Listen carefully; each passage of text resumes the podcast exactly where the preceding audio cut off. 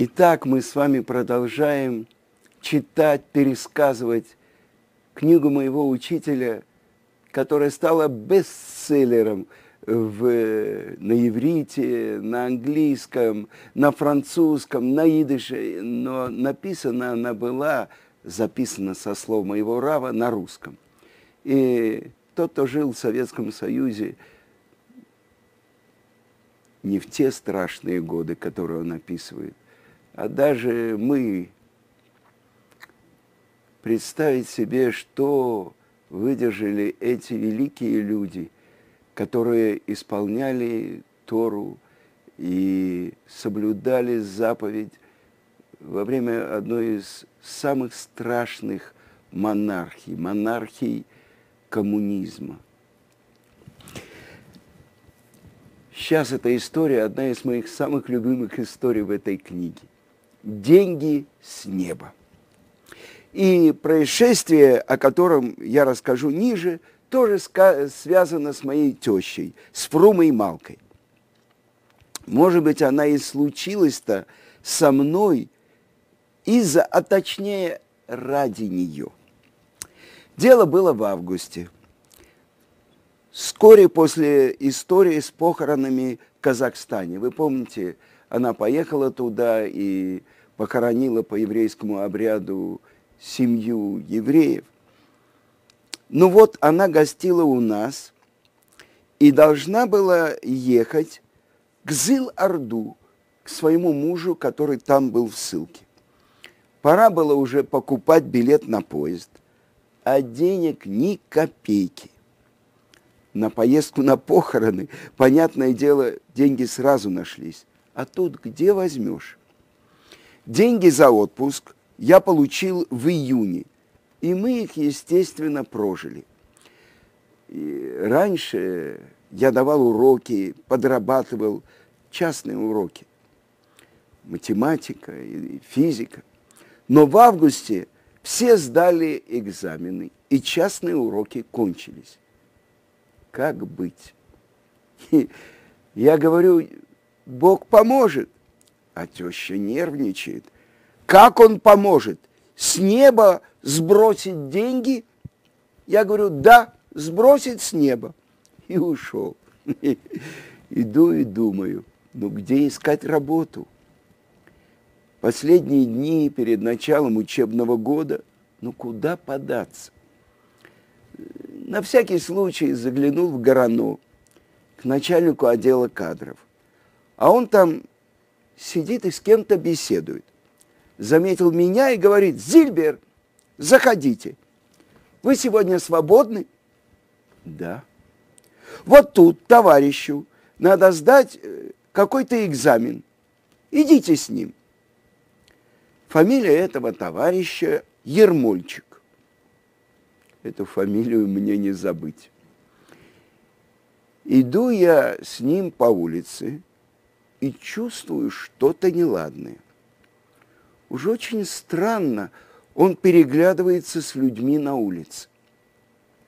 Стоит на углу молоденькая девушка, беззаботно глядит на прохожих, увидела моего спутника и подмигнула – незаметно. Чудно. Ну, никак она ему в знакомые не годится.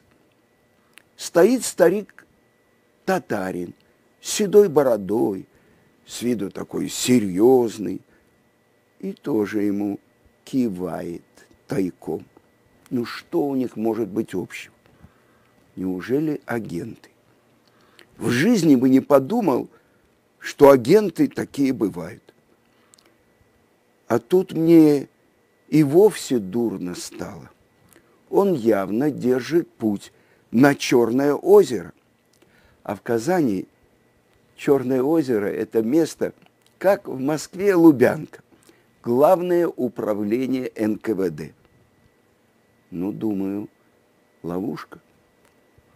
Пришли на Черное озеро, перед ним все двери открываются входим без всяких пропусков к самому главному начальнику, тоже Ермольчику, видно, родственник. И бандит какой-то, длинный, с револьвером на боку, тоже входит. Мне показывают на него и говорят, вот этот наш сотрудник очень успешно трудится. И мы хотим повысить его в звании. Но ему не хватает образования. Надо, чтобы он сдал экзамены хотя бы за восьмой класс.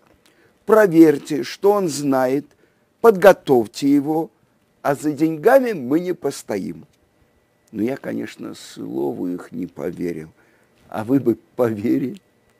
Я решил, что меня хотят просто подловить на чем-то. Или просто задержать без лишнего шума.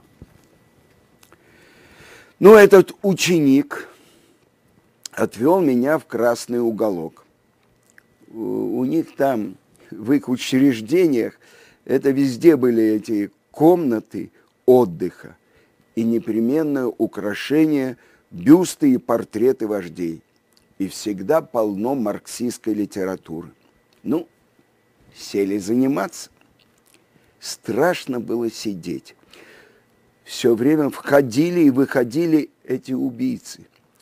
Они расстреливали людей и делали все, что хотели. Это было видно по их лицам. И знаете, по лицу все видно.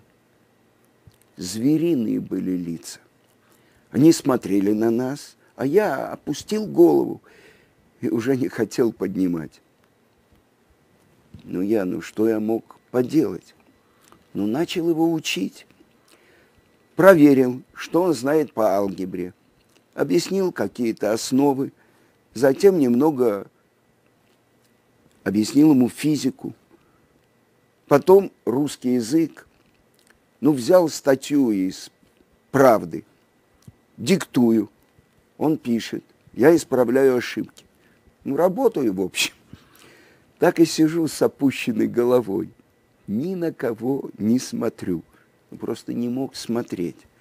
Вдруг слышу, все, достаточно. Вижу, возле стола стоят трое – смотрят, как я с ним занимаюсь. Им это очень нравится. Меня опять ведут к начальнику, Ермольчику.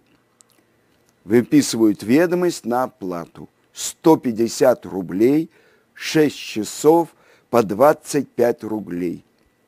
Тогда это были большие деньги, особенно для нас. Говорят, послезавтра придете, чтобы получить деньги – но они сразу по моему лицу увидели, что и что я не приду.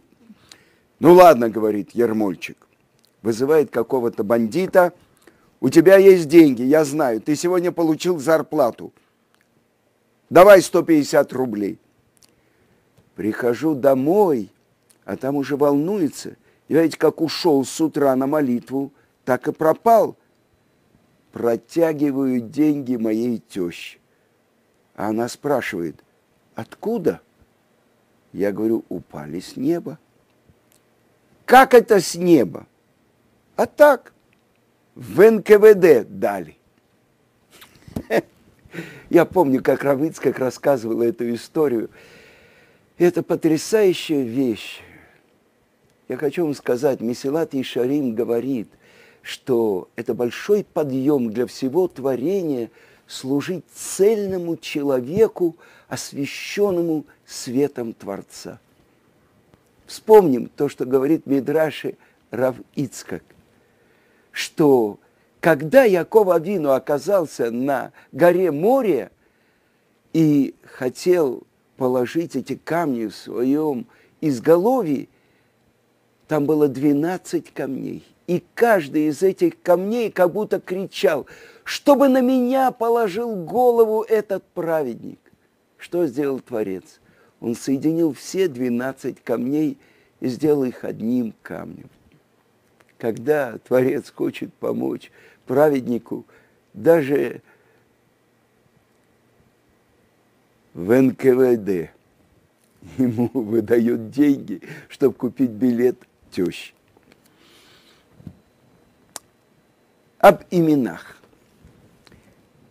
Моя младшая дочка родилась год, когда умерла моя теща, Фрума Малка. И она так ее и назвал. Фрума Малка. Она тоже боевая. А когда мы ждали первого ребенка, то мы почему-то думали, что должен родиться мальчик.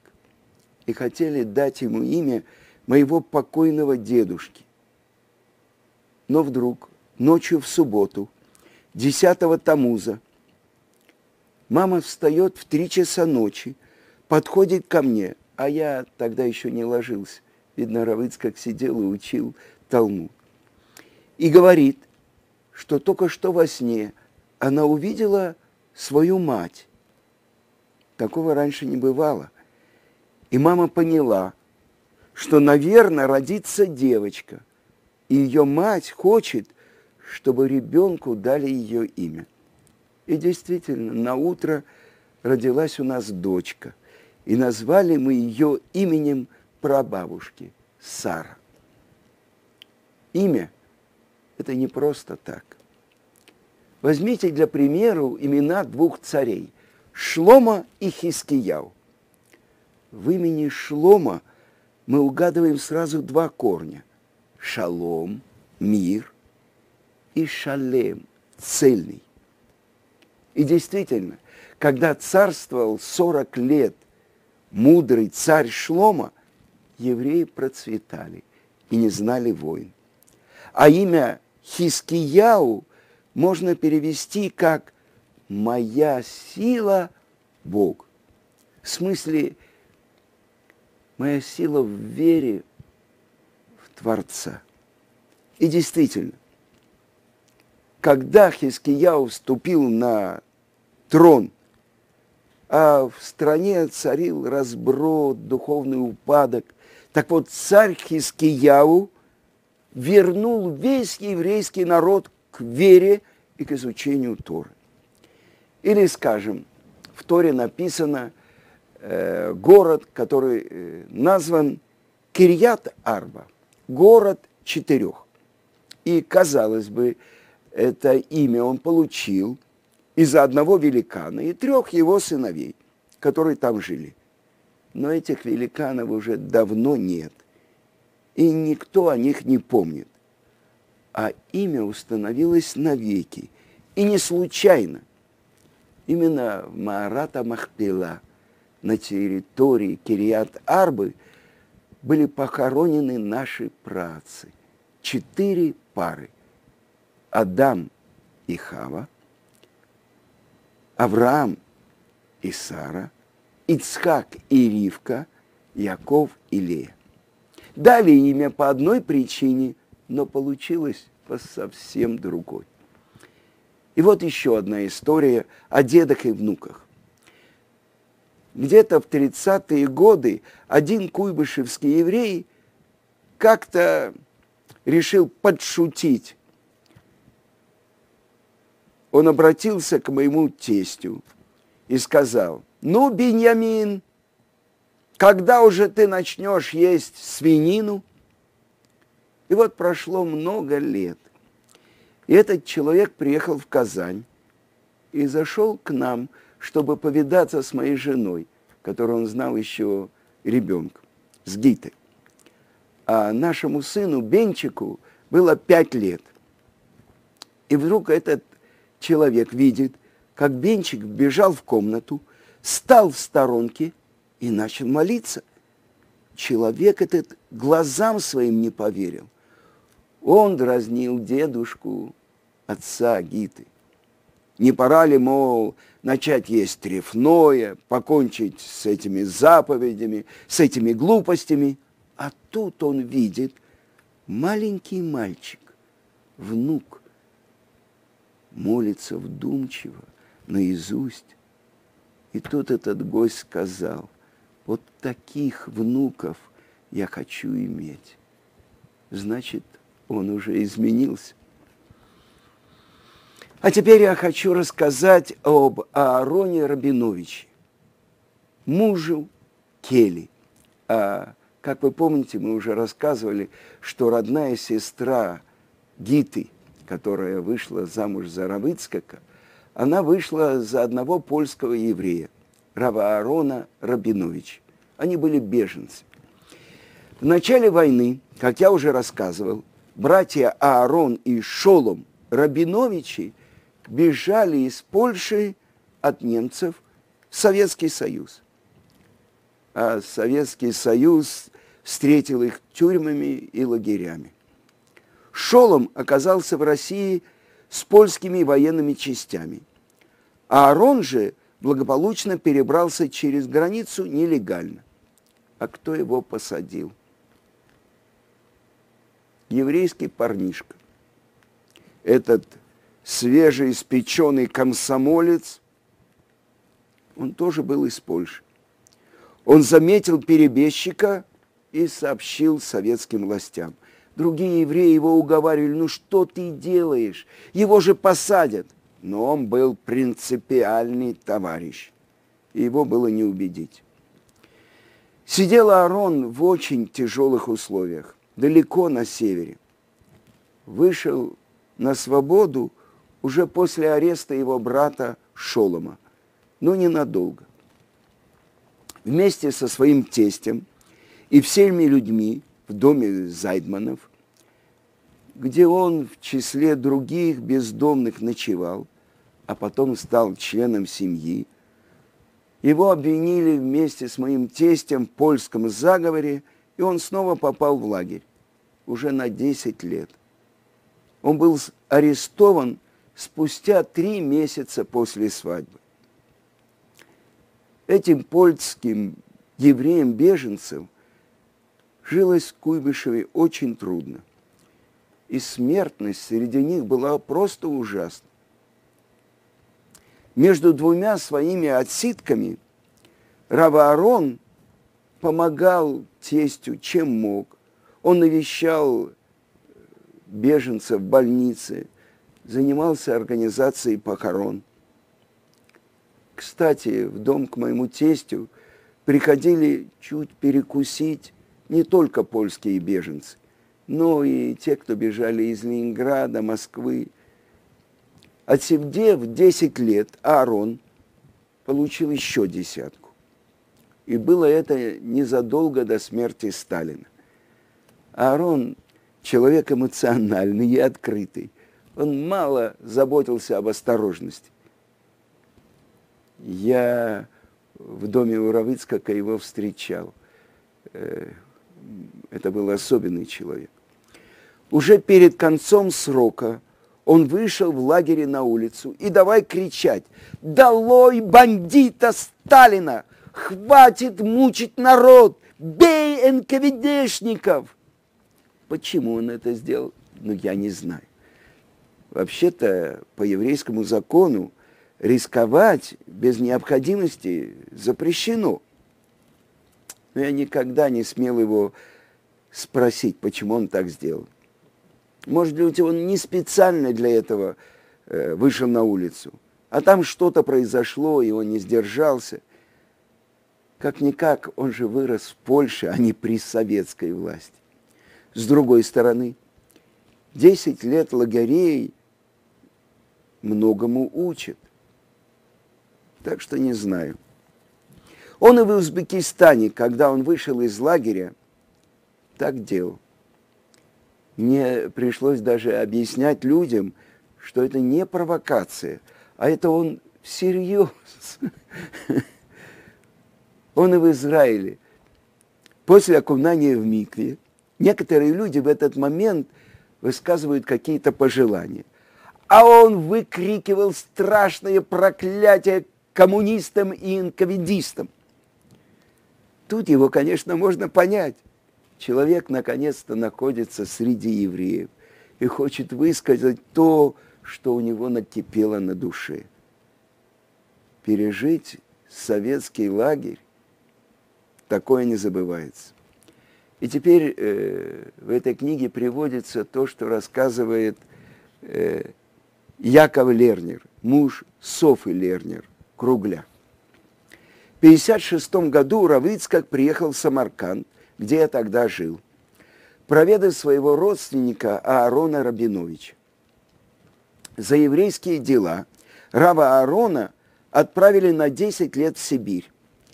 И как-то на допросе следователь видно, тоже еврей, говорит ему, молодой человек, немедленно сними талис коттон. Ты что в таком виде сидишь передо мной? Этот еврей давно оставил, но он еще говорит с идышским акцентом. Не талит катан, а талис коттон. Я? Чтобы я снял талис коттон? И он закатил этому еврею, отступнику, следователю, такую оплеуху, что тот свалился с табуретки, и его фуражка с кокардой полетела на пол. Вы можете себе представить, как избили Аарона после этого. Мне рассказывал один врач-еврей, которому привезли Аарона после допроса, после побоев. Он его лечил, перевязывал. Много лет спустя я прочел книгу одного бывшего заключенного. Не помню ни автора, ни названия книги, где подробно был описан этот эпизод, но без имен. Выйдя на свободу, Рава Арон поселился в Самарканде. Там он был основным организатором веселья в праздник Симхат Тора – потому что в те страшные годы люди боялись властей.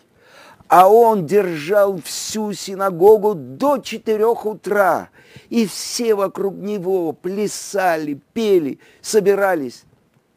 Так что, с одной стороны, люди были довольны, но с другой стороны, он мог на улице закричать «Долой сталинских бандитов!»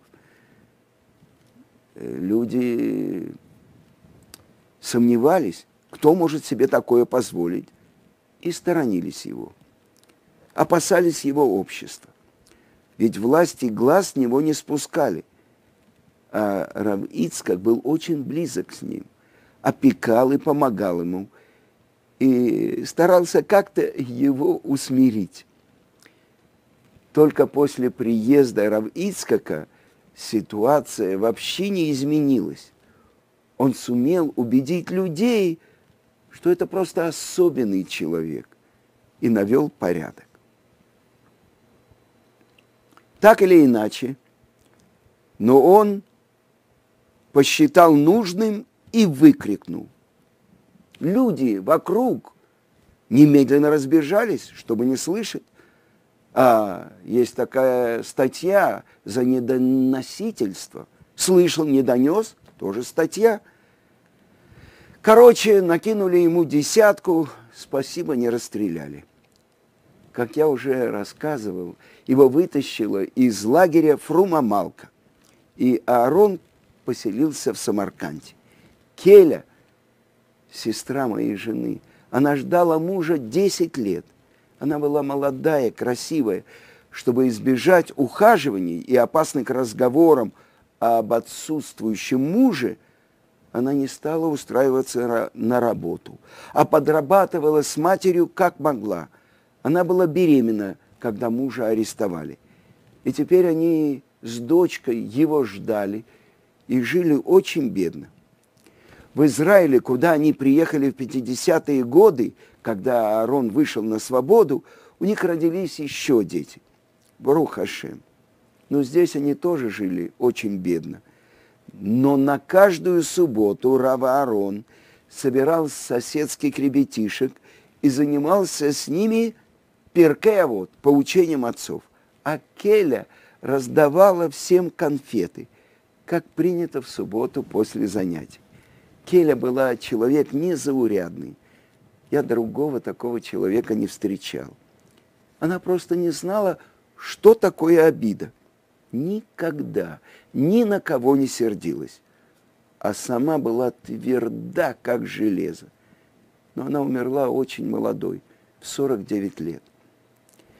Я уже говорил, что Рава Арон издал книгу своего отца «Биньян Шлома». В предисловии к ней Рава вспоминает всех родных, и Биньомина, и брата, и даже меня. А о Келе он пишет, «Моя жена Келя родилась в советской стране, в Красной России. но она не пошла по пути коммунистов. Она была глубоко верующей еврейской девушкой. И она стала моей женой. Сразу после свадьбы меня арестовали. Все эти годы она меня ждала. А потом, когда мы удостоились чести поселиться в Эрец-Исраэль и столкнулись с трудностями абсорбции, она все приняла с пониманием. Кейля была настоящей праведницей. К моему большому горю жизнь ее оборвалась очень рано. И в лучшие годы она ушла на покой. Рав Арон провел в заключении в общей сложности 12 лет. И за все эти годы он ни разу не нарушил субботу и не съел ничего трефного. Такое не часто встретишь. Когда я женился на моей жене Гите, и мы с Равом Аароном породнились, мне сообщили, что он просит прислать ему в лагерь шестой раздел Мишны Таарот и книгу Альтеребе Тани. Как я это сделать, говорить не буду, но обе книги он получил. А Мишнайот Седера Таарот Рава Арон выучил наизусть.